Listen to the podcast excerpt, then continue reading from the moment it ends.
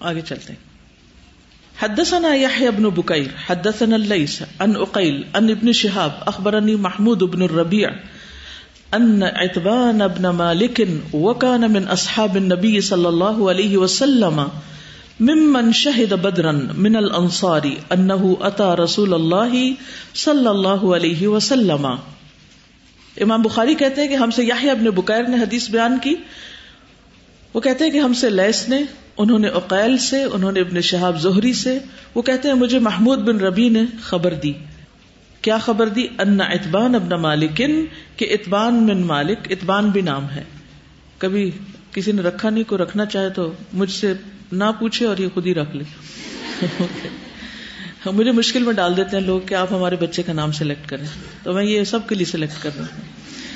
اتبان ابن مالکن وکان من اصحاب النبی صلی اللہ علیہ وسلم ممن شہد بدرن۔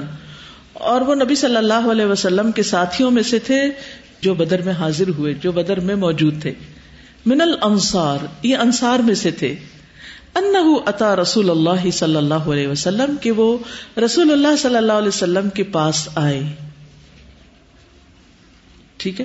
اگلی حدیث میں پڑھ لیتے ہیں، پھر دونوں کی اکٹھی وضاحت کریں گے۔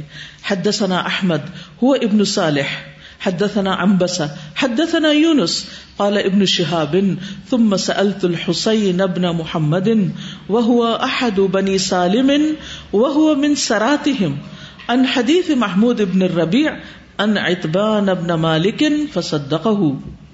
امام بخاری کہتے ہیں کہ ہم سے احمد نے حدیث بیان کی جو کون ہے؟ ابن صالح یعنی صالح کے بیٹے تھے۔ وہ کہتے ہیں کہ ہم سے امبسا بن خالد نے حدیث بیان کی، کہا ہم سے یونس بن یزید نے، کہا ہم سے ابن شہاب زہری نے۔ انہوں نے کہا کہ تم سألت الحسین ابن محمد، پھر میں نے حسین بن محمد سے پوچھا۔ ٹھیک ہے؟ اب یہاں پر ابن شہاب کہہ رہے ہیں، اخبرنی محمود۔ ٹھیک؟ اور یہاں ابن شہاب نے کیا کیا؟ سألت الحسین ابن محمد. کنفرم کر رہے ہیں. وہ ہوا احد بنی سالم. اور وہ بنو سالم میں سے تھے. وہ ہوا من سراتہم. اور وہ ان کے شریف لوگوں میں سے تھے، سرداروں میں سے تھے. ان حدیث محمود ابن ربی، محمود بن ربی کی حدیث کے بارے میں ان اتبان ابن مالک، جو انہوں نے اتبان بن مالک سے روایت کی فصدقہ تو انہوں نے اس کی تصدیق کی کہ ہاں بات ایسے ہی ہے۔ جو اتبان بن مالک نے بات بیان کی ہے، یہ بالکل صحیح ہے۔ جو محمود بن ربی نے آگے اس واقعے کو روایت کیا۔ محمود بن ربی بھی صحابی ہیں، چھوٹے صحابی تھے۔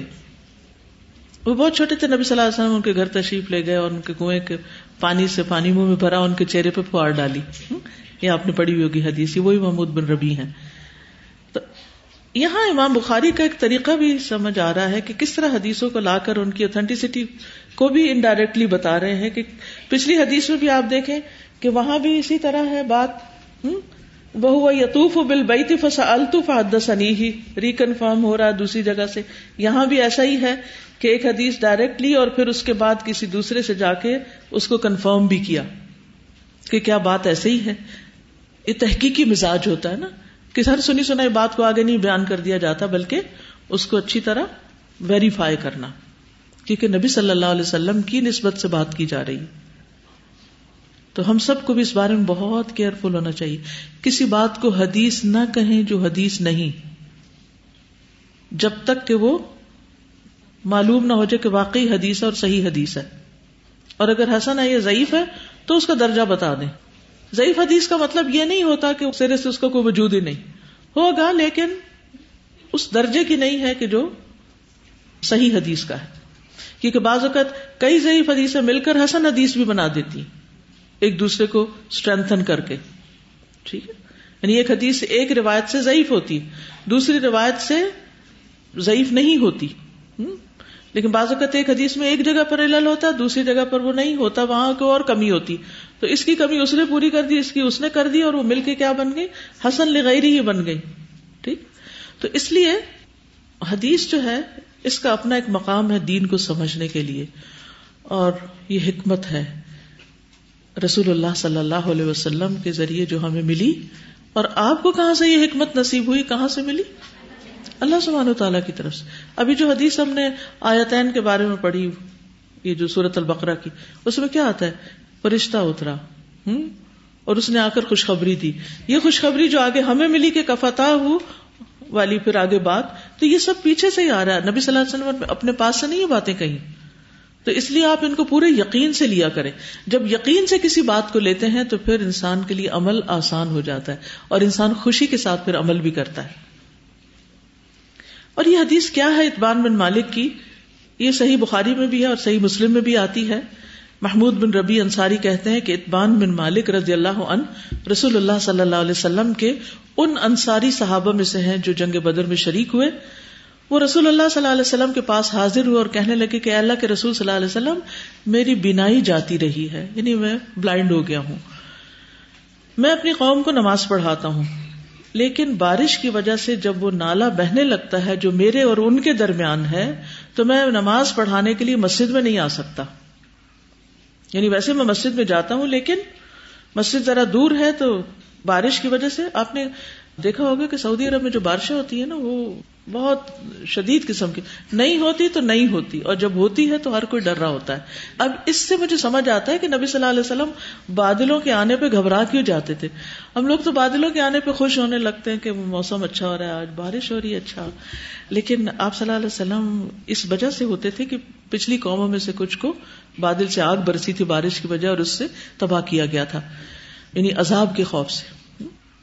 لیکن سعودی عرب میں اکثر جب زیادہ بارش ہوتی ہے تو لٹرلی وہ ایک یعنی سخت قسم کی آزمائش بن جاتی ہے۔ اگر آپ نے کبھی کوئی ایسا ویڈیو کلپ دیکھا ہو جس میں گاڑیاں جو ہیں وہ تیر رہی ہیں، بعض اوقات ڈوب جاتی ہیں، بعض اوقات گھر بہ جاتے ہیں یعنی بڑی بڑی تباہی ہوتی۔ آپ نے کبھی ملازہ کیا؟ ابھی ریسنٹلی پھر ریاض میں ایسا ہی آیا اچھا الخبر میں بھی تھا۔ جی۔ یعنی کہ اگر سڑک پہ کوئی جا رہا نا، اچانک ہی آندھی آ گئی اور پھر آگے تھوڑے گئے تو بارش برسنے لگی ہے اور آگے کوئی اگر سڑک تھوڑی لو ہے تو ادھر ادھر کا پانی آ کے وہاں کھڑا ہو گیا، نہ جائے رفتن، نہ پائے ماندن، نہ پیچھے جا سکتے، نہ آگے۔ اور پانی ہے کہ آتا چلا جا رہا، آتا چلا جا رہا۔ ہے اور لوگ گاڑیوں کے اندر بیٹھے بیٹھے ان کے اندر ڈوب جاتے ہیں۔ تو ایسی صورت میں آپ دیکھیے کہ جب آپ کے اور مسجد کے بیچ میں اس قسم کے ندی نالے بہنے لگے تو پھر کیا ہو سکتا ہے؟ پھر نماز گھر پہ ہی پڑھ لی جائے، ٹھیک ہے؟ تو اسی لیے آزان کے الفاظ میں بارش ہونے پر یہ کہا جاتا سلو فی رحالکم، اپنے اپنے قیام گاہ پر ہی نماز پڑھ لو۔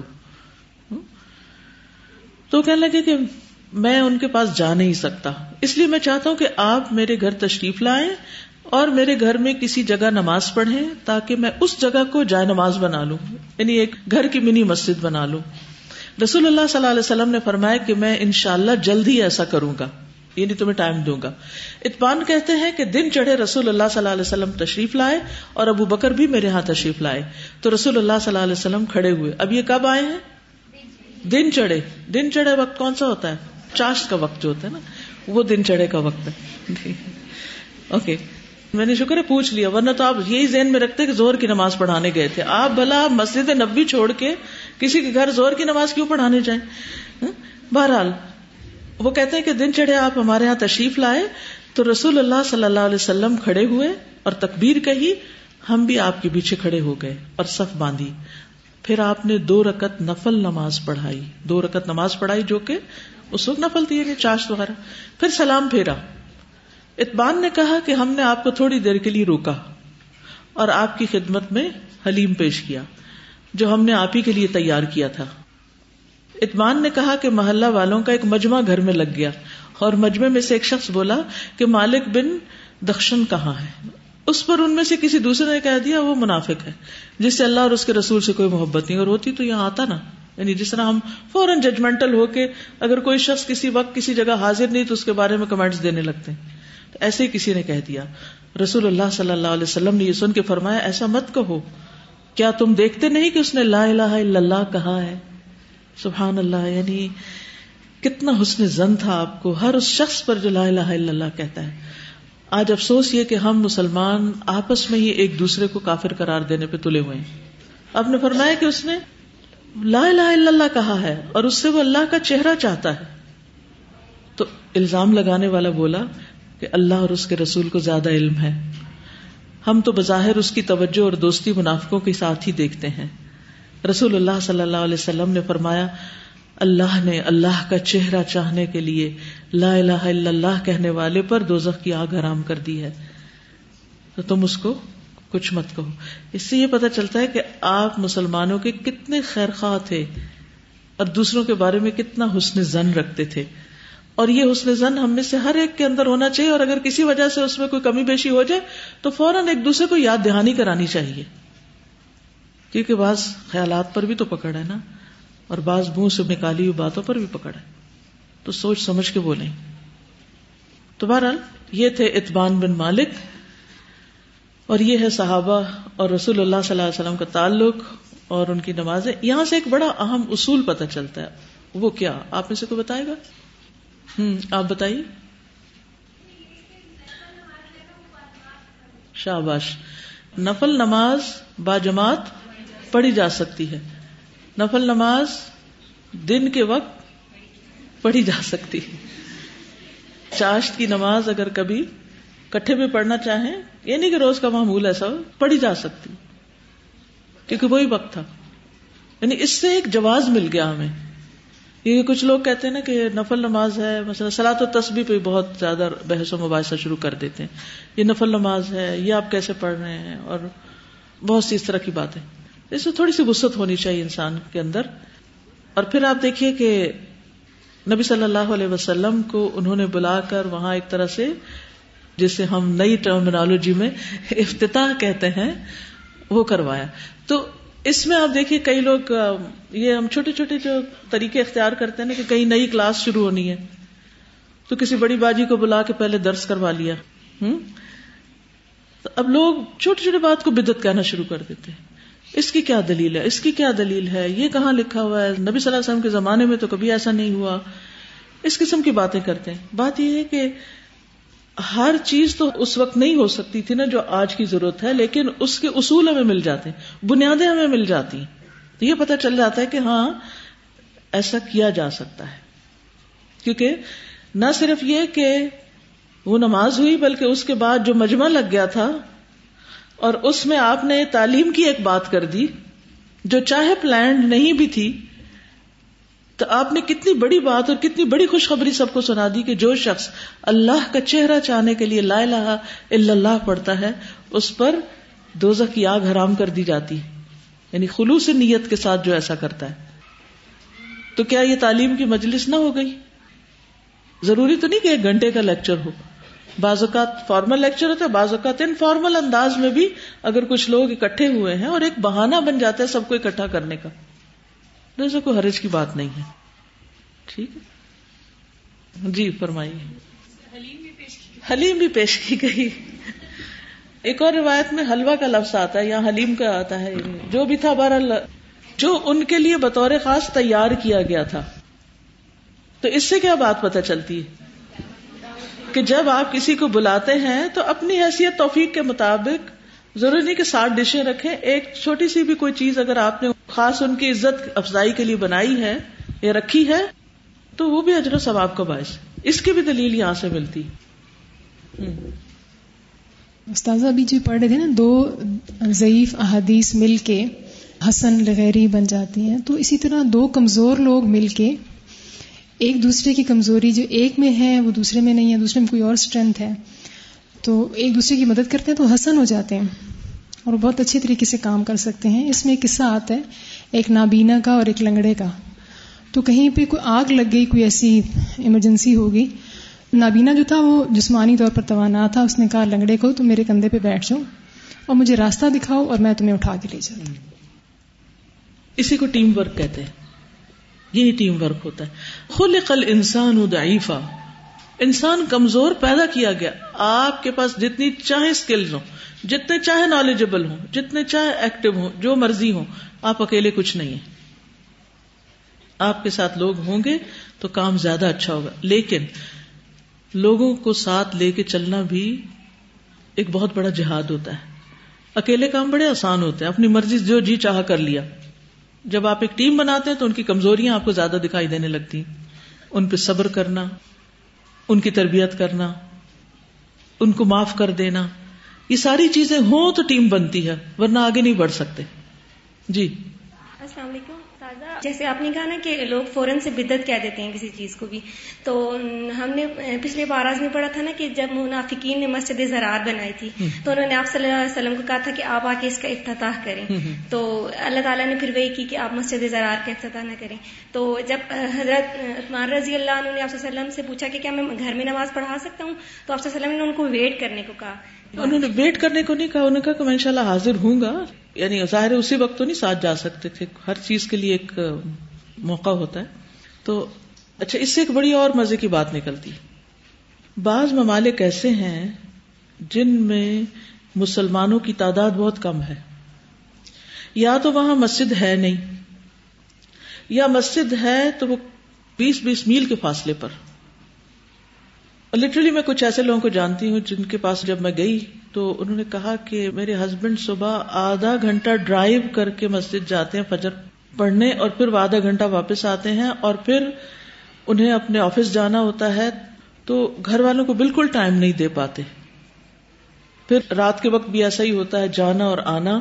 اور یہ ایک عام سی بات ہے، بیس منٹ کے فاصلے پر، پندرہ منٹ کے فاصلے پر مسجد کا ہونا اور وہ بھی بائکار ابھی بعض اوقات برف اتنی پڑ جاتی ہے کہ ویسے ہی رستے بلاک ہو جاتے ہیں۔ تو یہ بہت جینون بعض اوقات مجبوریاں ہوتی ہیں کہ جس میں ہر شخص ہر وقت مسجد نہیں جا پاتا۔ اب ایک تو یہ ہے کہ وہاں سے سارے لوگ نکل کے مسلمان ملکوں میں شفٹ ہو جائیں۔ اگر ایسا ہو تو وہاں دعوی کا تو کوئی موقع ہی نہیں رہے گا۔ اور دوسرا یہ کہ وہ جہاں رہ رہے ہیں وہاں اگر اس طرح کی کچھ سہولت ہو کہ کسی وقت میں جیسے بچے ہیں چھوٹے ایک شخص ہے جس کے تین بیٹے ہیں مثلاً۔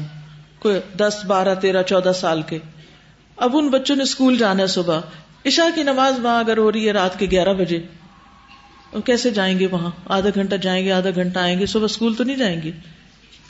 اور اگر اسکول نہیں جائیں گے تو پھر آپ دیکھیے کیا ہوتا ہے۔ ایسی صورت میں اگر کوئی اپنے گھر کے ایک کمرے کو ڈین کو، کسی جگہ کو اپنی چھوٹی سی منی مسجد بنا لیتا ہے، یہ میں نہیں کہتی کہ پانچوں نماز اس میں ادا کرے، لیکن اکیلے اکیلے اپنے کمروں میں نماز پڑھنے سے بہتر ہے کہ باپ وہیں گھر میں ان کو جماعت کرائے تاکہ ان کو موقع مل جائے۔ تو اس کو کوئی حرج نہیں۔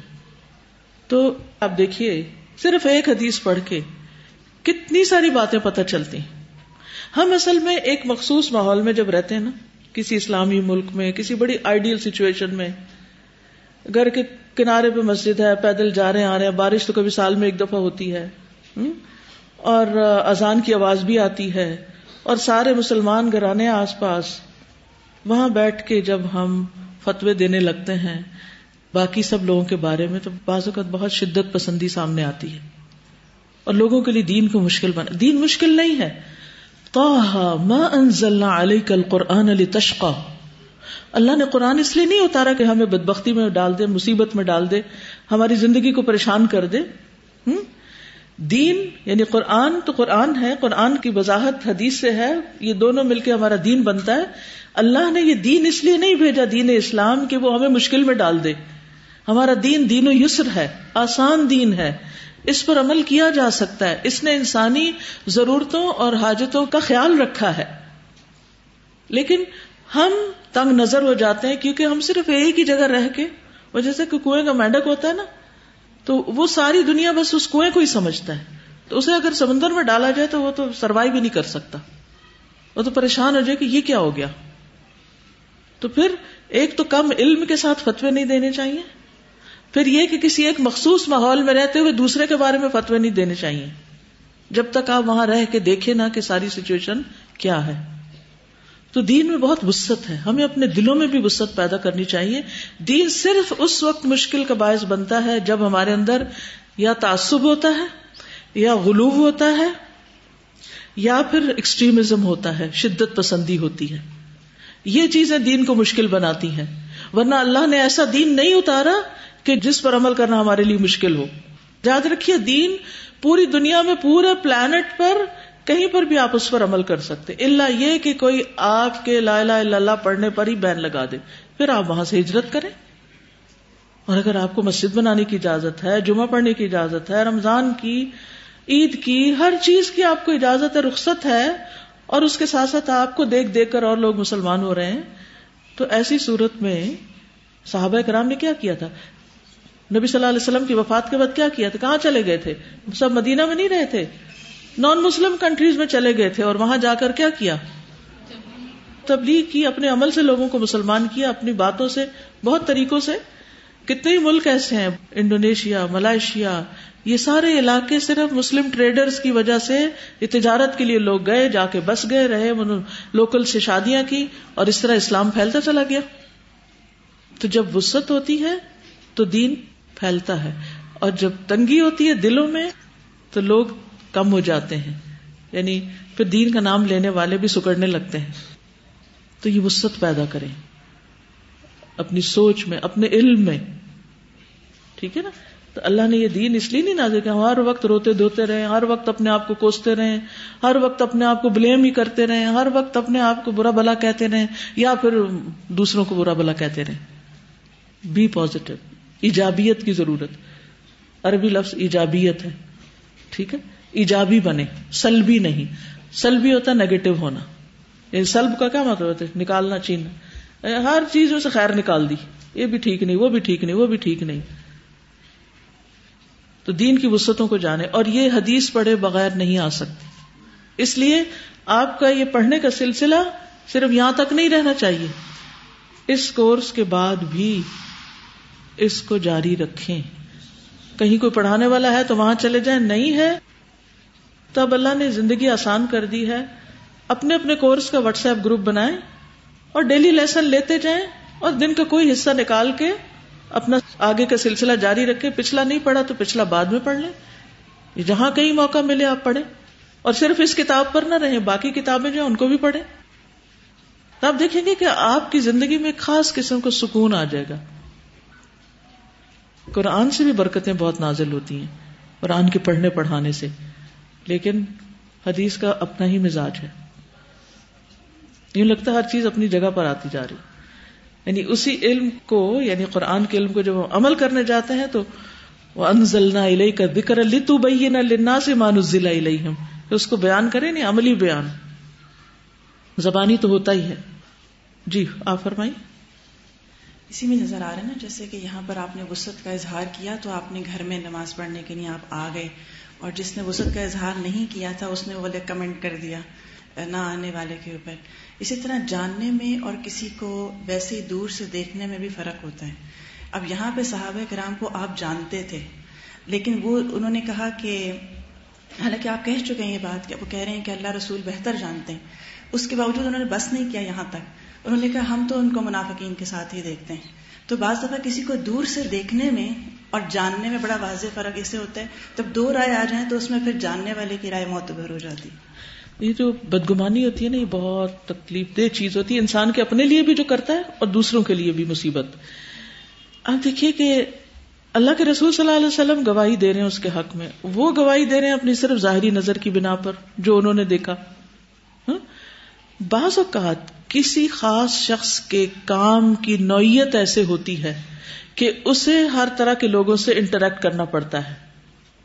آپ کسی ایک معاشرے میں رہتے ہوئے، مثلاً آپ کے بزنس کی نوعیت ایسی ہے۔ آپ کی جاب کی نوعیت ایسی ہے کہ آپ کا انٹریکشن اپنے لوگوں سے زیادہ غیروں میں ہے۔